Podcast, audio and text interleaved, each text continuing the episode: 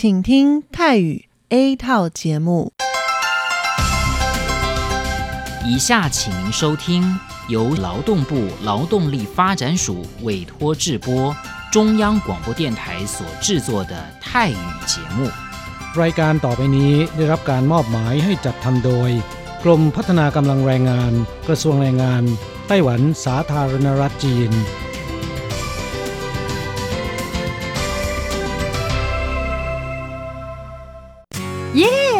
เลิกงานแล้ว พวกเราไปคาราโอเกะกันเถอะ ฉันมีธุระ เธอไปกันเถอะ เอ๊ะนานที่ปีหน จะนัดไปร้องเพลงกัน หรือว่าเธอมีนัดกับชายหนุ่มจ้าใช่ก็ดีนะสิ ฉันจะไปทำงานหาเงินต่างหาก จริงเหรอ เลิกงานแล้วยังไปหาเงินได้อีก ทำไมดีจัง ไปทำที่ไหนอะจริงสิ แถวนี้มีโรงงานหนึ่งช่วงนี้ต้องการคนงานชั่วคราว ช่วงวันหยุดฉันก็ไปทำงานพิเศษที่นั่นจะได้หาเงินเพิ่มขึ้นอีกหน่อย อยากจะซื้อคอมพิวเตอร์ให้ลูกชายที่เมืองไทยลำไพไม่ได้นะ กฎหมายไต้หวันกำหนดไว้ว่าพวกเราจะต้องทำงานให้เท่าแก่ที่ยื่นขออนุญาตนำเราเข้ามาทำงานในไต้หวันเท่านั้น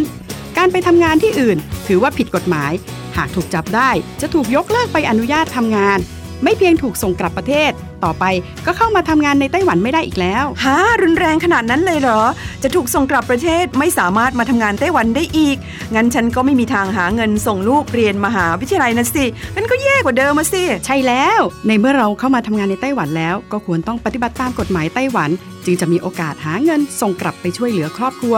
ฉันว่าเธอไปร้องเพลงกับฉันดีกว่านะอืม ถูกอย่างที่เธอว่านั่นแหละ ฉันว่าฉันทำงานตามที่ระบุในสัญญาจ้างงานดีกว่า ไม่งั้นแทนที่จะหาเงินได้เยอะกว่าเดิม กลับถูกส่งตัวกลับประเทศซะนี่ ใช่แล้วทำงานอยากถูกต้องตามกฎหมายดีกว่า ตอนนี้ไปร้องเพลงกับพวกเราได้หรือยังล่ะ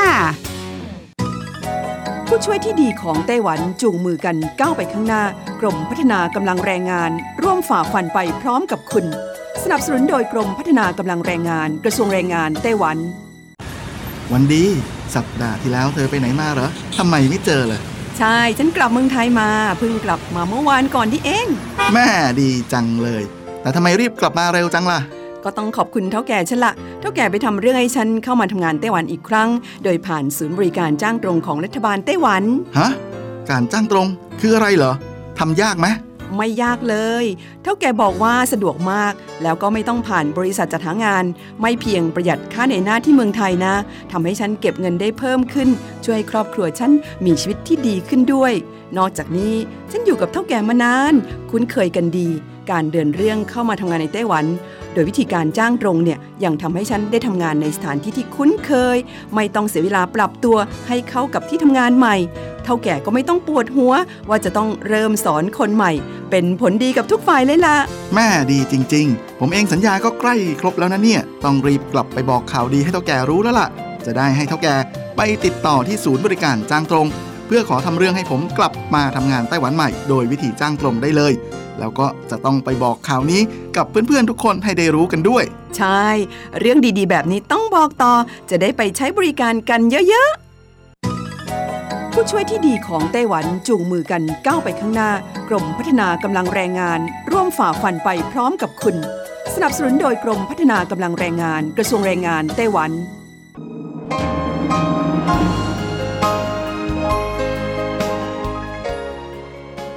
กลับมาฟังขณะนี้ท่านกำลังอยู่กับรายการภาคภาษาไทย Radio Taiwan International หรือ RTI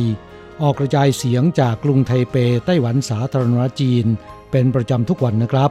นอกจากรับฟังทางเครื่องรับวิทยุได้แล้ว ยังสามารถรับฟังรายการผ่านระบบออนไลน์ได้ที่ thai.rti.org.tw หรือที่ RTI Fanpage นะครับ ขอเชิญติดตามรับฟังรายการของเราได้ ตั้งแต่บัดนี้เป็นต้นไป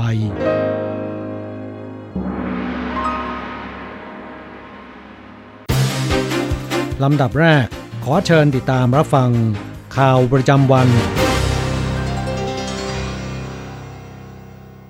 สวัสดีค่ะคุณผู้ฟังอ t ีไอที่เคารพทุกท่าน ขอต้อนรับเข้าสู่ช่วงของข่าวประจำวัน จากสถานีวิทยุ Radio Taiwan International ประจำวันพุธที่ 3 พฤษภาคม ปีพุทธศักราช 2566 ข่าวไต้หวันวันนี้มีดิฉันเจนนรีตันตาราเป็นผู้รายงานค่ะ มีรายละเอียดของข่าวที่น่าสนใจดังนี้ คณะผู้แทนการค้าโลกเยือนไต้หวันแลกเปลี่ยนสถานการณ์เศรษฐกิจการค้าเมื่อช่วงค่ำของวันที่ 2 พฤษภาคม กระทรวงการต่างประเทศสาธารณรัฐจีนเปิดเผยว่า ฮิดโดฮูเบน รองผู้แทนสหภาพยุโรปประจำองค์การการค้าโลกหรือ WTO มาโกตูลิโอ โมลินาเตเคดารองผู้แทนกัวเตมาลาประจำ WTO และคาทาซินาสเตทรองผู้แทนโปแลนด์ประจำ WTO เดินทางเยือนไต้หวันระหว่างวันที่ 2 ถึง 5 พฤษภาคม ตามคำเชิญของรัฐบาลไต้หวัน กระทรวงการต่างประเทศระบุว่าการเยือนไต้หวันของคณะผู้แทนระหว่างประเทศประจำองค์การการค้าโลกในครั้งนี้ มีกำหนดการเยือนสำนักงงานเจรจาการค้าสภาบริหารไต้หวันสำนักการค้าระหว่างประเทศกระทรวงเศรษฐการ กรมศุลกากรกระทรวงการคลัง และเดินทางไปเรียนรู้ความสำเร็จในเรื่องการอำนวยความสะดวกด้านการค้า ของด่านศุลกากรเมืองจีหลง ตลอดจนเยี่ยมชมสิ่งปลูกสร้างที่มีความสำคัญทางเศรษฐกิจการเมืองและวัฒนธรรม เช่น เขตอุทยานวิทยาศาสตร์เมืองซินจู สถาบันเทคโนโลยีอุตสาหกรรม พิพิธภัณฑ์กูกงเป็นต้น นอกจากนี้จะเข้าร่วมประชุมในงานสัมมนาถกวิกฤตการณ์และความท้าทายขององค์การการค้าโลก เพื่อแลกเปลี่ยนแนวทางการเจรจาทางเศรษฐกิจการค้าขององค์การการค้าโลก และทิศทางการพัฒนาในอนาคตผู้เชี่ยวชาญเผยญี่ปุ่นยกระดับนโยบายกลาโหม ตอบสนองการพลิกผันสถานการณ์โลก เมื่อวันที่ 3 พฤษภาคม สถานีวิทยุ RTI ได้สัมภาษณ์ผู้เชี่ยวชาญด้านนโยบายกลาโหมญี่ปุ่น จากศูนย์ข้อมูล Stimson และบริษัท RAND Corporation ในประเด็นการกำหนดนโยบายกลาโหมของญี่ปุ่น ต่อสถานการณ์การเปลี่ยนแปลงของโลก เมื่อถามว่าญี่ปุ่นจะเข้าร่วมปฏิบัติการทางทหารเพื่อปกป้องไต้หวันหรือไม่ นายเจฟฟรีย์ฮอนุงนักรัฐศาสตร์อาวุโสของบริษัท RAND Corporation กล่าวว่า มีความเป็นไปได้ที่ญี่ปุ่นจะให้ความช่วยเหลือทางอ้อม โดยเขาคาดว่าญี่ปุ่นอาจส่งกำลังทหารหรือเรือรบไปยังช่องแคบไต้หวัน อย่างไรก็ดีหากญี่ปุ่นส่งกำลังให้ความช่วยเหลือปฏิบัติการทางทหารของสหรัฐในทะเลจีนตะวันออก ญี่ปุ่นอาจกลายเป็นผู้มีบทบาทสำคัญต่อสถานการณ์การเปลี่ยนแปลงของไต้หวัน ทางด้านยูกิทัสมิ นักวิจัยอาวุโสจากศูนย์ข้อมูลสตีมสัน ให้ความเห็นในด้านสถานการณ์ช่องแคบ ที่สหรัฐไต้หวันและญี่ปุ่นมีความกังวลว่า สหรัฐควรจัดการประชุมหารือด้านความมั่นคงทางทะเลกับไต้หวัน ญี่ปุ่น และฟิลิปปินส์อย่างสม่ำเสมอ หากมีการจัดการประชุมในลักษณะนี้ หลายฝ่ายน่าจะมีความยินดีเชิญให้จีนเข้าร่วม แต่ยูกิทัสมิคาดว่าจีนไม่น่าจะเข้าร่วมกรอบความร่วมมือทางทะเลใด ๆ ในอนาคต หากจีนไม่ยินยอมเข้าร่วมการประชุมในรูปแบบนี้ น่าจะสามารถบ่งชี้อะไรได้มากมาย ผู้เชี่ยวชาญทั้งสองต่างแสดงความเห็นว่าปัจจัยสำคัญที่ทำให้ญี่ปุ่นมีการเปลี่ยนแปลงนโยบายกลาโหมอย่างรวดเร็ว เนื่องมาจากสงครามรัสเซียยูเครน และสถานการณ์ระหว่างช่องแคบไต้หวัน ที่ทวีความตึงเครียดขึ้น สถานการณ์ต่างๆ เหล่านี้กระตุ้นให้เจ้าหน้าที่รัฐบาล และประชาชนชาวญี่ปุ่น สนับสนุนนโยบายของรัฐบาล ผู้เชี่ยวชาญยังเปิดเผยว่านโยบายที่มีการปฏิรูปใหม่เหล่านี้ ในอนาคตก็ไม่น่าจะมีการล้มเลิก ระวังโรคไวรัสมือเท้าปากระบาดหนัก สัปดาห์เดียวพบผู้ติดเชื้อพุ่งหมื่นราย เมื่อวันที่ 2 พฤษภาคม ศูนย์ควบคุมและป้องกันโรคไต้หวันเปิดเผยว่า เมื่อสัปดาห์ที่ผ่านมา ไต้หวันพบผู้ป่วยโรคมือเท้าปากทั้งสิ้น 16,600 คนครั้ง เพิ่มขึ้นจากสัปดาห์ก่อนหน้า 26%ซึ่งมีจำนวน 11,000 คนครั้ง เข้าใกล้ระดับการแพร่ระบาด เป็นตัวเลขที่สูงกว่าช่วงเวลาเดียวกันของปีพุทธศักราช 2560 ในขณะที่การตรวจวิเคราะห์ทางห้องปฏิบัติการล่าสุด พบว่ามีเชื้อเอนเทโรไวรัสสายพันธุ์ 71 สายพันธุ์ D68 เชื้อคอกซากิไวรัส A แพร่ระบาดในชุมชน ลิ้นหยงชินแพทย์ประจำศูนย์ป้องกันการแพร่ระบาดเผยว่าช่วงที่ผ่านมาไต้หวันพบผู้ป่วยโรคมือเท้าปากอาการรุนแรงหนึ่งราย เป็นเด็กชายวัยหนึ่งขวบ เริ่มแสดงอาการเมื่อวันที่ 17 เมษายน ปฏิกิริยาตอบสนองช้า ริมฝีปากสีเขียวคล้ำ จึงรีบนำตัวส่งโรงพยาบาล และเข้ารับการรักษาในห้องผู้ป่วยเด็กที่มีอาการหนัก วันรุ่งขึ้นมีไข้สูง มีผื่นและตุ่มใสขึ้นตามแขนขาลำตัวและคอ ผลตรวจเมื่อวันที่ 1 พฤษภาคมพบติดเชื้อเอโคไวรัส 21 ส่งผลให้การรุนแรง ปัจจุบันกลับไปรักษาตัวที่บ้านแล้ว ลัวอี้จินรองอธิบดีกรมควบคุมโรคเปิดเผยว่า ตั้งแต่สัปดาห์หน้าโรคมือเท้าปากจะเข้าสู่ช่วงการแพร่ระบาดอย่างเป็นทางการ คาดว่าปีนี้จะมีการระบาดของเชื้อไวรัสหลายสายพันธุ์ มีแนวโน้มคล้ายกับปีที่แล้ว ซึ่งมีโอกาสเสี่ยงติดเชื้อซ้ำ อย่างไรก็ตามการแข่งขันของเชื้อไวรัสหลายชนิด อาจช่วยลดการแพร่ระบาดก็เป็นได้ แต่ทั้งนี้ทั้งนั้นต้องติดตามสถานการณ์อย่างใกล้ชิด และขอให้ประชาชนทุกคน ดูแลสุขอนามัยของตนให้สะอาดอยู่เสมอ โดยเฉพาะเด็กเล็ก ขอให้ผู้ปกครองใส่ใจเป็นพิเศษ รับมือเนื้อไก่ขาดแคลน คณะกรรมการการเกษตรไต้หวันชี้นำเข้าเนื้อไก่อย่างน้อยเดือนละ 20,000 ตัน ผลกระทบจากการระบาดของโรคไข้หวัดนก และการเปลี่ยนแปลงของสภาพภูมิอากาศ ส่งผลให้ราคาเนื้อไก่เมื่อปลายเดือนเมษายนที่ผ่านมา แพงขึ้นตัวละ 40 เหรียญไต้หวัน พุ่งสูงเป็นปวติการ ผู้บริโภคเผยว่า คงต้องทานไก่น้อยลง ปัจจุบันไม่ถึงขั้นหาซื้อเนื้อไก่ไม่ได้ แต่เห็นได้ชัดว่าราคาเนื้อไก่ขยับขึ้นอย่างต่อเนื่อง คุณห่วงพ่อค้าแผงจำหน่ายเนื้อไก่เผยว่า ไม่ถึงกับขาดแคลนเนื้อไก่ เพียงแต่ราคาแพงขึ้นแต่กิโลกรัมละ 120ถึง130 เหรียญไต้หวัน อย่างไรก็ดีถึงแม้ว่าผู้จำหน่ายเนื้อไก่จะเชื่อว่า คงไม่ถึงขั้นขาดแคลนเนื้อไก่ แต่ข้อมูลจากสมาคมผู้เลี้ยงไก่พบว่า จำนวนลูกไก่ระหว่างวันที่ 19 ถึง 25 มีนาคม จาก 4 ล้าน 5 8 5 0 0 0 ตัว เพียง1สัปดาห์ลดลงถึง 4 3 2 0 0 0 ตัว ต้นเดือนเมษายน มีลูกไก่เหลืออยู่เพียง 4 ล้านตัว เมื่อเทียบกับช่วงพีคสุดที่ใน1สัปดาห์ มีลูกไก่สูงถึง 5 ล้าน3แสนตัว พบว่ามีช่องว่างความห่างถึง 1 ล้านตัวเจียงหวนเฉียนรองผู้อำนวยการสำนักปศุสัตว์ คณะกรรมการการเกษตรเผยว่า ช่วงนี้อุปทานในประเทศมีปริมาณลดลง แต่จะมีการนำเข้าเนื้อไก่อย่างน้อยเดือนละ 20,000 ตัน เพื่อชดเชยช่องว่าง คาดการว่าอุปทานโดยรวมจะเพียงพอต่อความต้องการของผู้บริโภคในประเทศ แต่ราคาเนื้อไก่ขยับขึ้นไม่หยุด คงต้องรอจนกว่ากำลังการผลิตเนื้อไก่จะกลับสู่ภาวะปกติ ราคาเนื้อไก่จึงจะลดลงช i นาแอร์ไลน์เปิดตัวกระเป๋ารักโลกทำจากเสื้อชูชีพเก่า 3 แบบ 3 สไตล์ หลังจากที่เมื่อปีที่แล้ว c h i นาแอร์ไลน์เปิดตัวกระเป๋ารักโลกที่ทำมาจากเสื้อชูชีพบนเครื่องบิน และได้รับเสียงตอบรับอย่างคับคั่ง ปีนี้จึงออกแบบกระเป๋าเพิ่มอีก 3 แบบนำเสื้อชูชีพเก่าที่ไม่ได้ใช้แล้ว มาผลิตเป็นกระเป๋าแฟชั่นที่สามารถใช้ได้จริงในชีวิตประจำวัน นอกจากรูปลักษณ์สวยงามสุดตาและสามารถกันน้ำได้แล้ว ยังเป็นผลิตภัณฑ์ที่ตอบโจทย์การหมุนเวียนอย่างยั่งยืน ช i นาแอร์ไลน์เผยว่าเสื้อชูชีพบนเครื่องบินถูกนำกลับมาใช้ใหม่ กลายเป็นกระเป๋าที่ใช้งานได้จริง เนื่องจากตำแหน่งการตัดเย็บเสื้อชูชีพแต่ละตัวไม่เหมือนกัน กระเป๋าแต่ละใบจึงมีรูปลักษณะเฉพาะตัว มีการตัดเย็บที่ประณีตสีสันและลวดลายที่สะดุดตาประกอบกับสามารถบรรจุของได้จำนวนมาก มีความทนทานและกันน้ำได้ จึงเหมาะสำหรับใช้ในทุกโอกาส ที่สำคัญไม่ต้องกังวลว่าจะเปียกฝน โดยกระเป๋ารักโลก China Airlines มีให้เลือก 3 แบบ แบ่งเป็นกระเป๋าคาดอกทรงสับปะรด เหมาะสำหรับกิจกรรมกลางแจ้ง กระเป๋าสะพายข้างทรงจดหมาย เหมาะสำหรับพนักงานออฟฟิศมีให้ใส่ของได้หลายชั้น และกระเป๋าใส่ของใช้ เหมาะสำหรับกิจวัตรประจำวันทั่วไป ราคาใบละ 1,500 เหรียญไต้หวัน มีจำนวนจำกัด สามารถซื้อผ่านเว็บไซต์ e-mall ของ China Airlines ได้ ดอกเดย์ลิลี่ที่ไถตงบานแล้วต้อนรับวันแม่สากลที่กำลังจะมาถึง ดอกไม้จีนหรือดอกเดย์ลิลี่ที่ได้รับขนานนามว่า เป็นดอกไม้ประจำวันแม่ของโลกตะวันออกกำลังผลิดอกเบ่งบานบนภูเขาสูงในเมืองไถตรงต้อนรับวันแม่ที่กำลังจะมาถึง นอกจากสีสันสวยงามแต่งแต้มภูเขาให้เหลืองอารามแล้ว ดอกเดลิลี่ยังสามารถนำมาประกอบอาหารได้หลากหลายเมนูอีกด้วย สำนักงงานเกษตรและอาหารคณะกรรมการการเกษตรไต้หวันเผยว่า ช่วงเดือนพฤษภาคมเป็นช่วงที่ดอกเดลิลี่บนภูเขาในหมู่บ้านจือเปินตำบลเป่ยนั้นเมืองไถตงเริ่มผลิบาน จึงขอเชิญชวนประชาชนพาครอบครัว ไปชมดอกเดลิลี่ในช่วงเทศกาลวันแม่สากลที่กำลังจะมาถึง นอกจากนี้สำนักงงานเกษตรและอาหารเผยว่า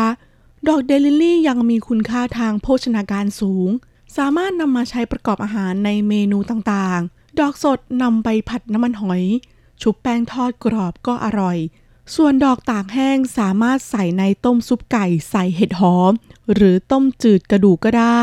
ทั้งนี้ข้อมูลโภชนาการอาหาร จากสำนักงงานอาหารและยากระทรวงสาธารณสุขและสวัสดิการไต้หวันเผยว่า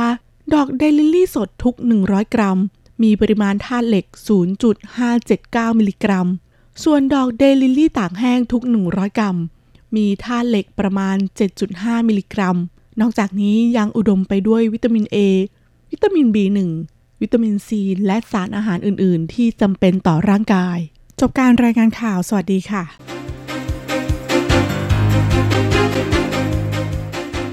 ต่อไปขอเชิญฟังข่าวต่างประเทศและข่าวจากเมืองไทยค่ะ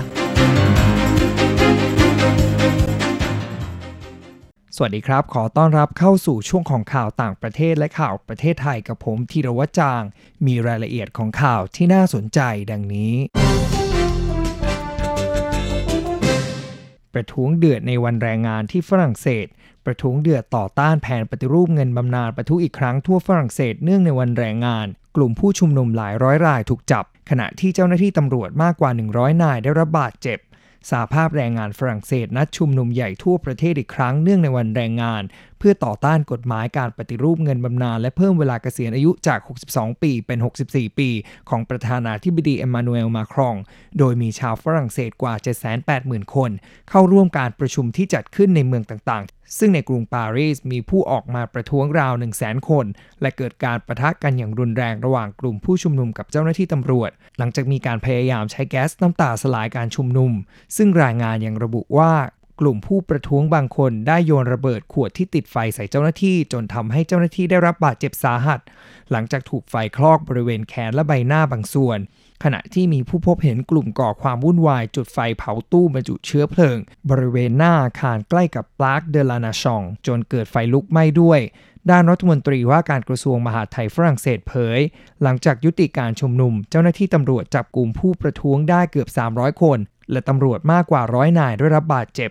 ส่วนที่เมืองอื่นๆ ก็เกิดการประทะกันระหว่างกลุ่มผู้ชุมนุมและเจ้าหน้าที่ตำรวจ อาทิเมืองลียง การชุมนุมอย่างสันติบานปลายเป็นเหตุความรุนแรงหลังจากมีผู้ชุมนุมจุดไฟเผารถยนต์ และร้านค้าโดยรอบ ส่วนที่เมืองนองมีกลุ่มชุดดำบุกโจมตีอาคารและยิงพลุใส่ทางเข้าอาคาร ก่อนเจ้าหน้าที่จะยิงก๊าซน้ำตาสลายการชุมนุม ส่วนที่ประเทศในแถบละตินอเมริกา มีการเดินขบวนชุมนุมในวันแรงงานในหลายประเทศ โดยที่กรุงซานติอาโกของชิลี จ้าหน้าที่ตำรวจได้ใช้ปืนฉีดน้ำแรงดันสูง ฉีดใส่กลุ่มผู้ชุมนุมระหว่างออกมาเรียกร้องสิทธิแรงงานด้วย ขณะเดียวกันยังมีการประท้วงเรียกร้องสิทธิแรงงานในประเทศอื่น ๆ อาทิที่กรุงบัวโนสไอเรสของอาร์เจนตินา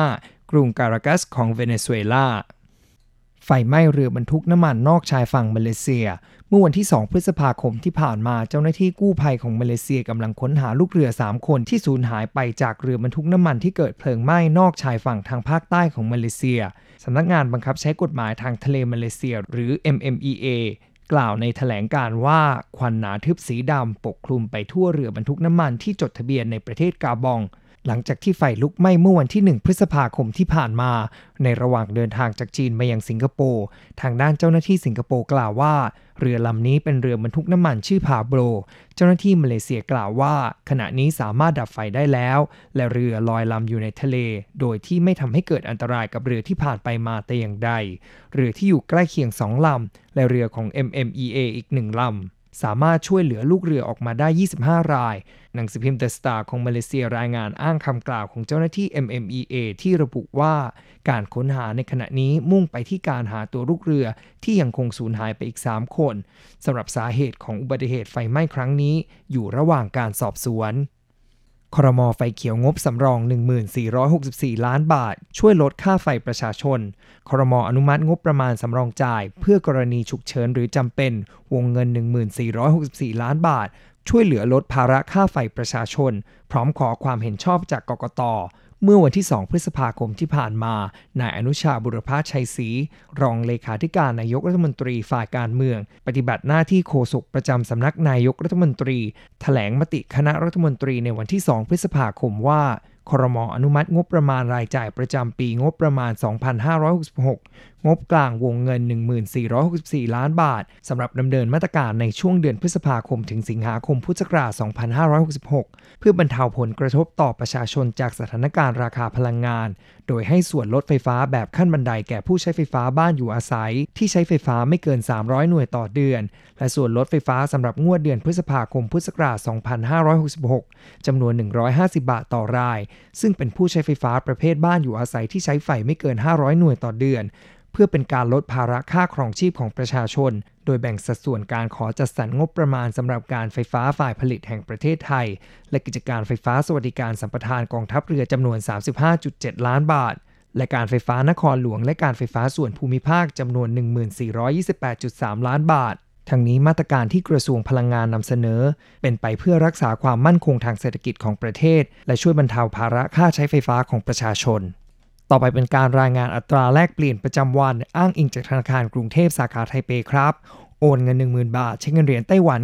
9,210 เหรียญ แลกซื้อเงินสด 10,000 บาท ใช้เงินเหรียญไต้หวัน 9,570 เหรียญสำหรับการแลกซื้อเงินดอลลาร์สหรัฐ 1 ดอลลาร์สหรัฐ ใช้เงินเหรียญไต้หวัน 31.02 เหรียญ จบการรายงานข่าว สวัสดีครับ